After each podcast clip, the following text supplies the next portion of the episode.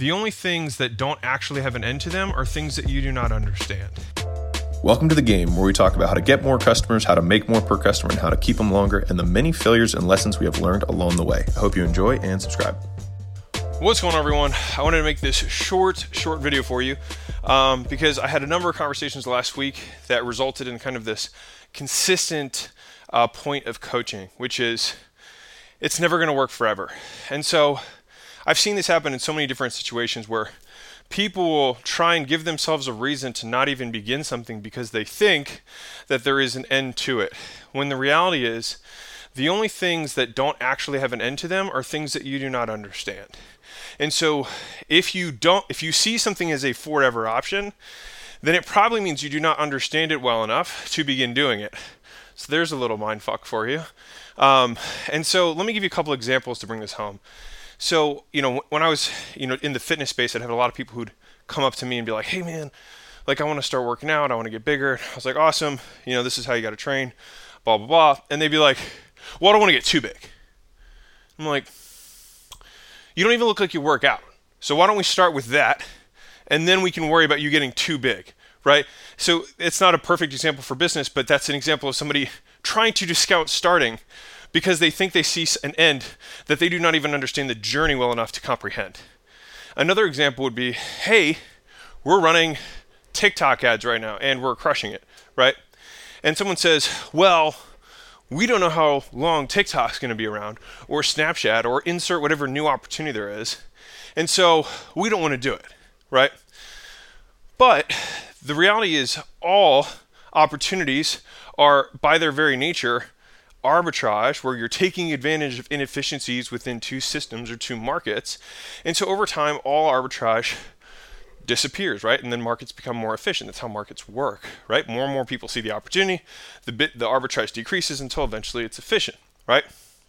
And so when you're looking at opportunities and you see something and it might be a big opportunity, but it only is going to be open for two years, three years, do you do it or not? It's another series of questions that would happen after that. But I would not discount it simply because you know that it is finite. Because all opportunities are finite. And to take this exagger- you know, this example to a max degree of exaggeration, think about the Fortune 500. There's only one company that's been on there for over 100 years, and that's GE. Just one. One company, right? And so every one of those companies you might have thought, or during their day, might have been like, this thing's going to be here forever. The reality is, it's not. And markets change so rapidly, it's difficult to reshift an entire infrastructure. Some companies can do it, many fail. Hey guys, love that you're listening to the podcast. If you ever want to have the video version of this, which usually has more effects, more visuals, more graphs, you know, drawn out stuff, sometimes it can help hit the brain centers in different ways. You can check out my YouTube channel, it's absolutely free. Go check that out if that's what you are into. And if not, keep enjoying the show. And so, if your business is founded upon taking advantage of an arbitrage opportunity or an inefficiency in a marketplace or something that is f- fleeting, right, that comes and goes, that's okay.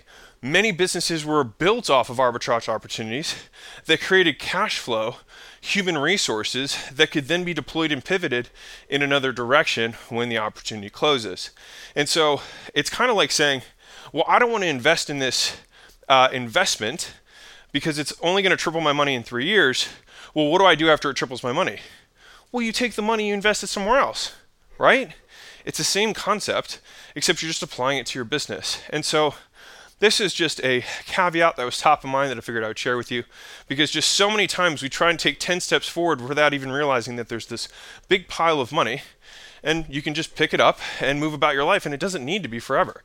And so it's just a remembering like if this were an investment, would you triple your money in three years? Probably. So then don't worry about what you're going to do in 20 years because you're going to be such a different person then, anyways. You might not even want to be in the same thing forever. And so I think sometimes we just create this reason because the real reason is that we fear failing when something seems so easy, right? We fear failing because we might not think we're good enough or we're being lazy and we don't want to even start or try. And so it's usually the fear thing, but for some people, you should need to get off your ass. Um, but anyways, I hope I, I, hope you found this valuable. uh, maybe this you're at a decision right now where you're thinking about investing something or you're thinking about taking advantage of an opportunity or thinking about investing your time into uh, taking advantage of some sort of inefficiency and uh, if it's a massive one even if it's going to be fleeting as long as the return is high enough I think many times um, it can be worth it. So, um, anyways, uh, this is more targeted for newer uh, entrepreneurs. If you're in an existing vehicle, it means you've already found an arbitrage opportunity. So don't try and do another one um, unless it's something that feeds your original model. Um, but anyways, I hope that makes sense. Keep being awesome. Have a fantastic day, and uh, I'll catch you next video. Bye.